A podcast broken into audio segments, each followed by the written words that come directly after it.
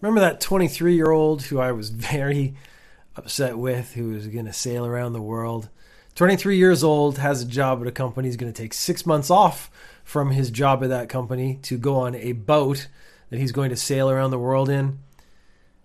Uh, I maybe cursed him too strongly because uh, he has given up his plan to sail around the world, which I'm not sad about. I'm not happy about it. Like, I don't want people to not achieve their dreams, but I was so annoyed. At 23 years old, I was still in university and I couldn't take six months off anything to just dick around. Uh, so he basically his plan to sail around the world. He left and then immediately got caught in a storm on November 12th, and then returned back.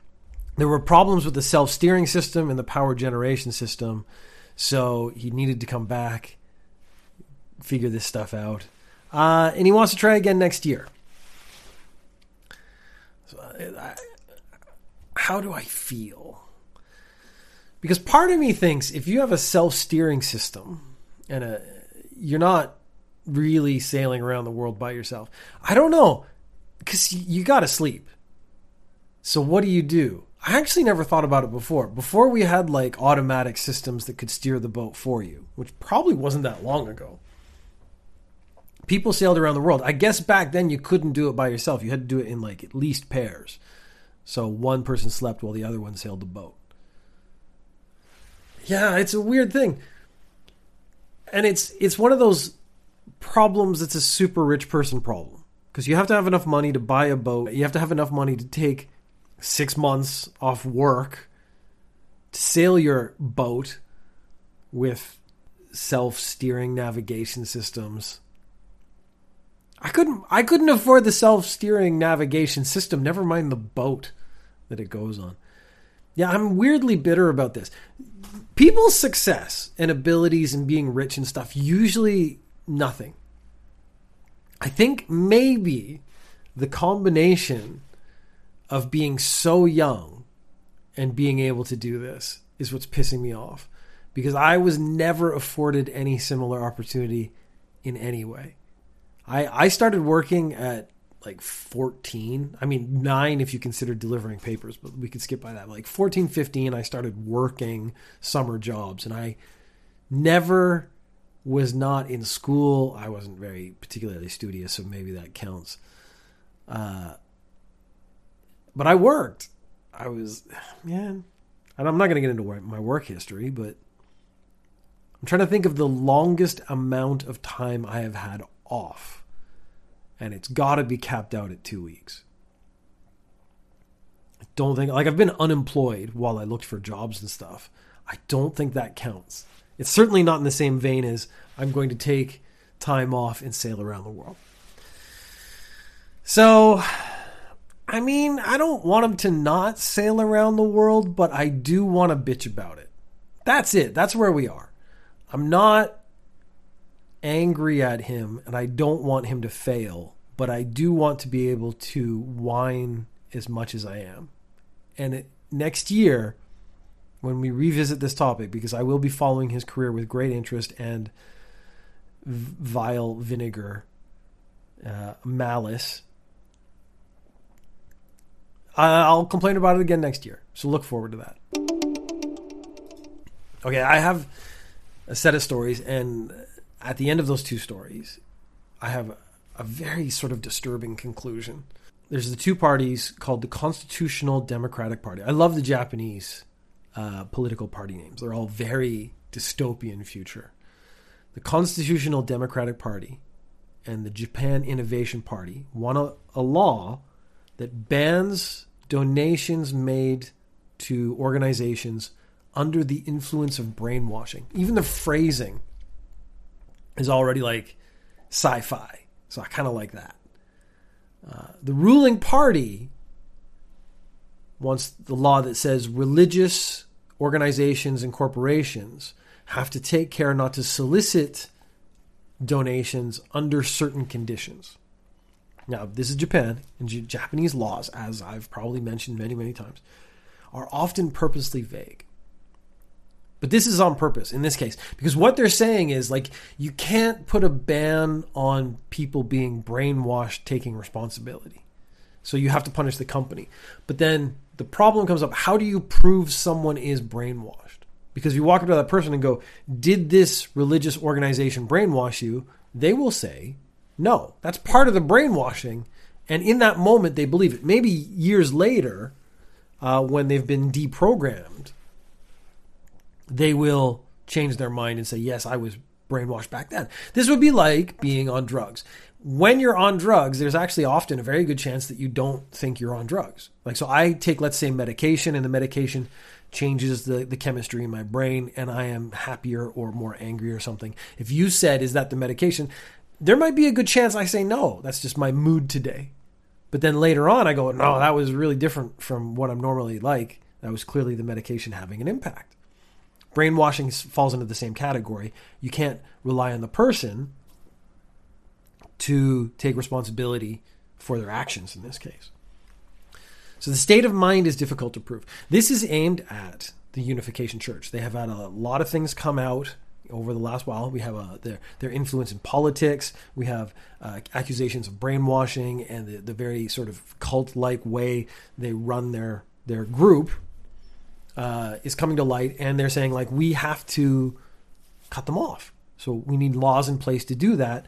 Uh, they're not targeting them, but they're saying religious organizations are included along with corporations. But corporations don't brainwash you like a religious organization might. That's the first story is about the introduction of a new law.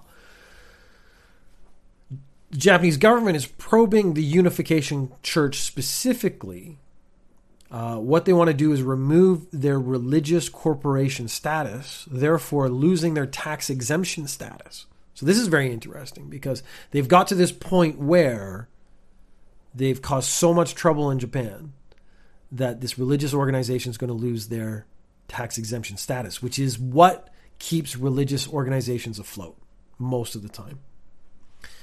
Uh, the government wants to come and look at their books, which is probably the scariest thing for them to do. In conjunction with the previous law, they can say how were these donations made, what was the, the situation. If they kept that law vague, they can apply that law to this probe. Now they can start shutting them down. Kishida is very cautious about the probe. Uh, but his approval rate has took a, a, huge hit recently. He's down to like 33% now. He's worried about basically uh, the right to freedom of religion in Japan. You, Japan's very serious about the Constitution and its freedoms. Uh, this came out during the pandemic when freedom of movement is part of the Constitution, but how can you then put people in lockdown? So that was one of the problems he faced with when he took over as prime minister. But there are currently 22 civil cases going on against the Unification Church. So action has to be taken. So there's a law, and it's the right to question law. So the right to question a religious organization law. And it was introduced after the 1995 Aum attack. So if you're very young, you might not know. Aum was a, a cult, and what they did, if you look up on the internet, the sarin gas attack, there's probably only be one result, and it's these people released this gas on the Tokyo subway, and it killed some people, but it had like long term effects on many people who were on the train the sarin gas. And it was one of the most deadly attacks in Japan. It was like a terrorist attack. Uh, the founder, the the Aum leader, their leadership, I think in total was put in prison. Some of them were executed. It was a big change and shift in some of the freedoms available to religious organizations in Japan. Those laws that were put into place then are now being applied to the Unification Church. some of the things that have come out is followers without kids are encouraged to adopt kids from other followers. Uh, but they've been doing this internally. So they've actually been breaking a law because you need prefectural, so you'd state, permission for adoption. But they've just been like, oh, you don't have kids, you have two kids, give one of your kids to this couple, and they do it and they don't report it to anybody. That's against the law in Japan. 750 kids have been moved or adopted since 1981. So all of that is happening, and it's all coming out now because of these probes and the problems with the Unification Church and uh, donations and taxes and money and all this other stuff. It's all a very complicated web of things to examine. Now, the disturbing conclusion that I mentioned earlier when I started is that this is all started because of the assassination of Abe. And the, Abe was assassinated by a man who made a homemade shotgun, and he was angry that the Unification Church had basically screwed over his life by indoctrinating his mother.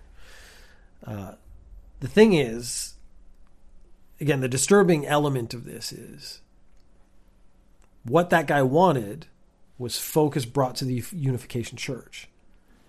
He assassinated Abe. Abe was not actually part of the Unification Church. He did give a speech, uh, and his grandfather was apparently the guy who brought the Unification Church into Japan. So there was a relationship there, but he wasn't like a member. And so the guy was looking for a high level Unification Church member to assassinate, saw Abe as a target of opportunity, and took it and killed him. But that has been what has brought all this attention about the Unification Church to the media. In a very awful and dark way, he was successful. So he's like, I'm going to assassinate someone and bring the, the Unification Church to the forefront, and everyone's going to look at it. And that is exactly what's happened. And it is it sets a, a very scary precedent for anyone who wants something brought to a, the media's attention. I don't know if it would be, I don't know how you express it properly. The problem going forward is if it happens again and again and again, each time it happens, it's going to lose impact. So the fact that this was the first one, very impactful. The second, the third, the fourth will actually have less impact. So then you have to get more creative in your way of bringing attention to a problem. Uh, certainly, violence is not the way we would prefer it done. I think that's that's pretty fair across the board. Uh, but it was a conclusion after looking like they're putting laws into place, they're examining them, they're going to take away their tax exempt status, they're looking at things that have happened since the 80s in this organization. That's a lot that's happened. And it's all happened because this guy assassinated Abe. Since we're talking about taxes, I mean, this is this is why you come to a podcast to have those deep tax oriented conversations because everyone loves shooting the shit about taxes. It's it's weird the stuff I get interested in because I actually you know in the political realm am very interested in how taxes work and you hear about taxes in other countries you hear about like you're like uh, anyways uh, i come from a, a socialist democracy I, I do believe in socialism to a degree where i am very oriented towards high taxes, high services, but you have to get the services for the high taxes. The problem is when you pay high taxes and you get no service back. Um, Japan, the Japan National Tax Agency, has said that this year 83.9 billion yen has been in undeclared taxable income has happened. Uh, basically, rich people have been trying to hide their money. With the current deflation of the yen, the money isn't worth as much. They're trying to keep as much as they can to themselves and keep it hidden away from the government. This is 72% up, and it's the highest number since 2009. So 83.9 billion yen in taxable income that has been undeclared, 72% higher than previous years. There are now currently 2,227 cases of the Japan National Tax Agency looking into people's finances. Uh, this is primarily Japanese rich people making investments overseas and then not declaring the money they make off those investments. So if I make an investment, let's just say uh, I, I just buy a stock market, just a, a broad band of stocks, and uh, it's all American. So I invest in the American stock market, not the Asian one. Uh, it goes up so the yen goes down and the dollar goes up. And then because all my money is now in the American stock market in dollars, I've made a ton of money uh, if I pull that money out. I'm supposed to declare that income. And basically, these rich people who have the ability to do that are not because the money's still sort of floating out there in the ether in the stock market. Uh, but that means this taxable income isn't coming back into the tax system, which means uh, you know, services suffer because they're not getting the money they're supposed to get. And when they say tax the rich, there is a burden there, and I think it should happen. It, Japan is trying to tax the rich fairly. I don't think again they're going out of their way to like hurt anybody, but tax people try to hide. Uh, rich people try to hide their money. The tax people are trying to get that money back. Uh, they're not trying to get more. Uh, this does happen probably in every country. Something, something. I think it was Sweden. Sweden's punishments are based on your income. I think it's Sweden. It's one of these sort of Nordic countries. So basically, if I'm driving, I'm speeding, and I get pulled over by a cop and I get a ticket, and I have like, let's say I have a, a very mediocre income, I get the average ticket, so it's like, let's say hundred dollars. It's because I was I was being a bad boy. If a rich person in like a Ferrari is speeding, which is far more likely because they have a Ferrari, um, it will be measured to their income. So it could be up to like thousands and thousands and thousands of dollars. There was a story of like a guy who got a hundred thousand dollar ticket because he was so rich. But I mean, that's the only way to have an impact on rich people is to have the punishment. So a hundred dollars for me, it hurts. Hundred dollars for an incredibly rich person means nothing, so they can just keep speeding because they're just going to get these hundred dollar tickets. Their system is it has to hurt for everybody equally, so the relationship has to be equal. Which took me to a oh my god taxes are so much fun because we're talking about money now. I did read a thing and it was uh, so let's say i'm walking and i drop one yen. Now if i'm in a hurry it is not worth my time to stop pick up that one yen and move on. So let's say I have to catch a train. It's not worth one yen for me to stop. So I was just like, you know what? Just let it go. I'll drop the one yen, move on. What the, the story I read was it was a long time ago. What is the equivalency of Jay Z? What does Jay Z have to drop to equal me dropping one yen? So like it's not worth his time to pick it up. And I think if I remember correctly, the number was $187. So basically, Jay Z he could drop $187 and if he's in a rush, it actually isn't worth his time to stop and pick up one hundred eighty seven dollars. Uh, unrelated to Japan or news uh, but when we get talking about money or taxes and stuff, I mean, that's actually, there's a lot of interesting stuff in there. So don't, you know, don't stop those tax conversations. Have fun with it. Twitter. I actually don't want to talk about Twitter. I don't want to talk about Elon. I, I am waiting to see. I'm I'm one of those people who's really waiting to see. Will Twitter, which in the social media landscape has been an institution, will it actually fail? Because it would be really interesting to see fail. MySpace. Uh, someone was said to me the other day, this would be a great opportunity for MySpace to come back. But Twitter, MySpace is more equivalent to Facebook. Twitter is more equivalent to something else. That's so you need something else. So I think it was Mastodon and Hive are the two main competitors who are up and coming. As I think it was last episode, I said Twitter has a massive presence in Japan, and Elon Musk has taken notice. And he said, Elon, Elon said that, oh, you know, everyone says that Twitter is very America centric. It's actually very Japan centric because roughly the same daily number of users in Japan is in the US, uh, despite Japan having one third the total population. So, percentage wise, a much larger, significant number of people in Japan use Twitter than in America. But in total, they're very similar numbers because you have 76.9 million users in the US and 58.95 million users in Japan. Elon's declaration, which is completely unreasonable. Oh, sorry, let's make that clear. That's about one third the population of Japan uses Twitter. It's not one third the population of America uses Twitter.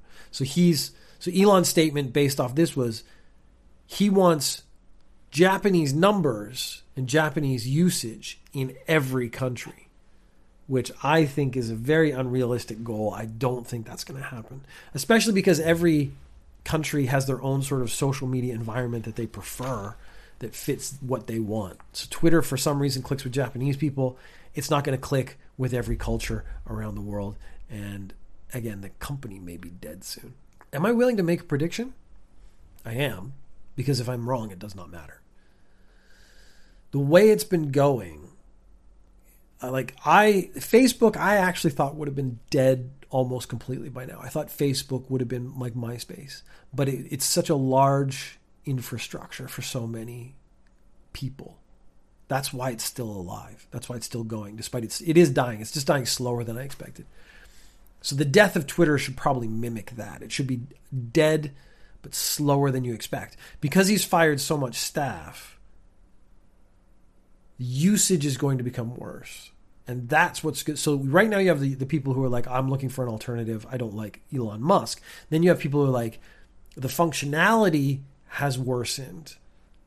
I'm going to go look for something that's more functional. That's going to be the next group that bails. And then the young people coming up who are going to be, because if you have a social media company, what you want more than anything else is young people they're going to look at something else. They're going to look at Twitter and go, look, all these people have already bailed on Twitter. Why would I start now? And that's where the company is really going to die. So it's really, I guess we're looking at the next generation. So it's not, I was thinking like two, three years, but it's probably more like five, maybe six. And then Twitter will just be a wasteland. It won't be anything anymore. I could probably afford to buy it.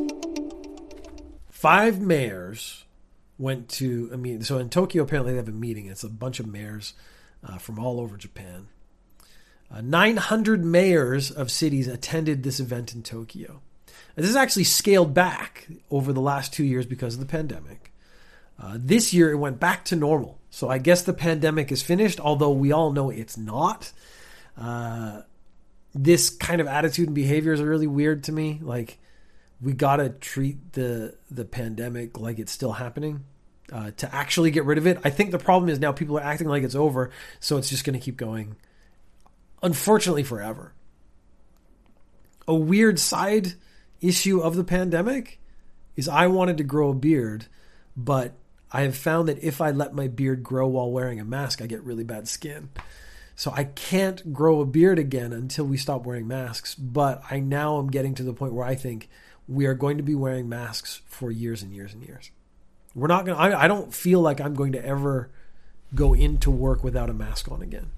I walk to the train station without a mask on because I live in the countryside. But on the train, I wear a mask. And then once I'm in the city again, I wear a mask. So that's most of all day when I'm outside of the house, I'm wearing a mask. Anyways, five mayors went to uh, get some food after this event in Tokyo. They all got COVID.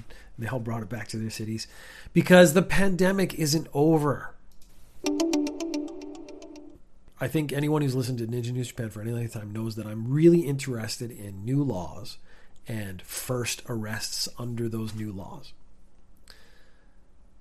So, this is the first arrest ever in Japan of someone taking online tests for companies. So, if you want to join a company in Japan, they probably have some aptitude tests or skill tests or general knowledge tests that you take online.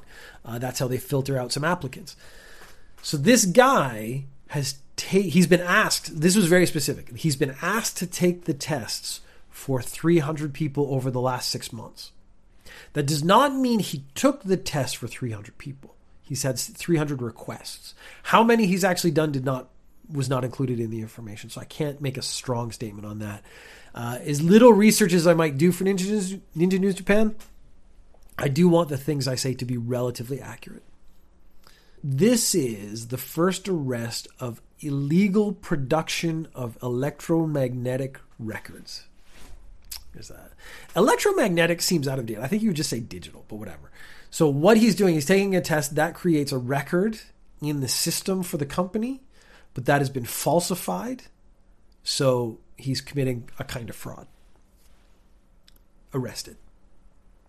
I did have the secondary question of let's say I want this job, I have my associate take the test for me, the essentially the aptitude test. I go in to do the job. What happens then? Because I didn't pass the aptitude test, I may not have the aptitude for the actual job. This is a fake it until you make it kind of situation. Like, if it's technical knowledge that I don't have, it's going to be very clear that I do not have that technical knowledge. And that's where it sort of falls apart and I think maybe they'll figure out really quick that you didn't pass the test. We have had a series of animal attacks. Uh, most of the other animals, it was monkeys and stuff, and we had dolphins. Uh, now it's gotten to be almost exclusively boars because we have two wild boar stories. One, quite light, a boar was running around Nagoya, sort of the outskirts of the city and there were 10 people sort of having a picnic. And the boar charged at the 10 people. And the cops had been out looking for the boar. They'd actually heard reports of the boar uh, doing his damage. So a cop stood in between the people and the boar that was charging drew his weapon, aimed it at the boar, and said, I'll shoot you. The boar, realizing that the police officer was dead serious, turned tail and ran. Police officer did not discharge his weapon. Uh, it was really interesting. So I'm assuming it was actually the stance and the shout that made the boar go, no, not worth it, versus him knowing what a gun was. Unless it's seen a gun before, but I don't know how smart boars are. They seem to be like see stuff and charge. He saw something, he was like, ah, it's big and it's not backing down. I'm not charging. This isn't worth it. That seems like more realistic to me. But in Kanagawa Prefecture, boar comes down out of the mountains into a town, starts charging people all over town. Actually hurt two people on record. Uh, knocked a guy down, and you know you get knocked down in the street by a boar that's like 80 kilos. That's big. That's I am currently 87 kilos.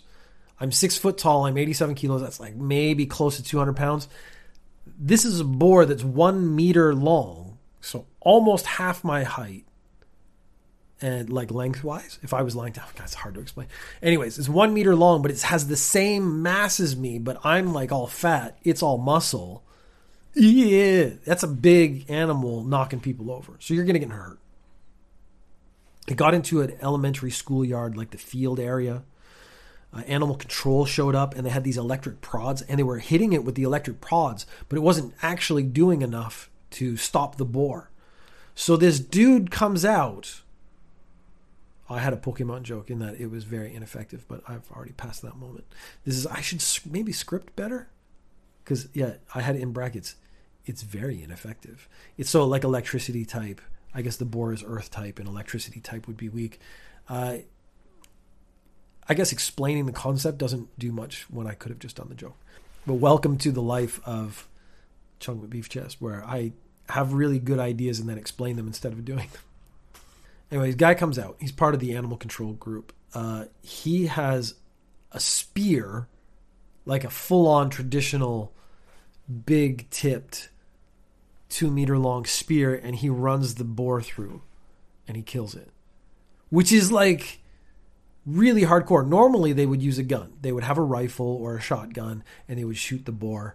Uh, you know, it's not particularly nice, but it's this boar is running around hurting people, so I kind of see both sides there is a point that has been brought up multiple times is no one has explained why this guy has a spear. Now he is part of animal control. So he would have the spear for animal control.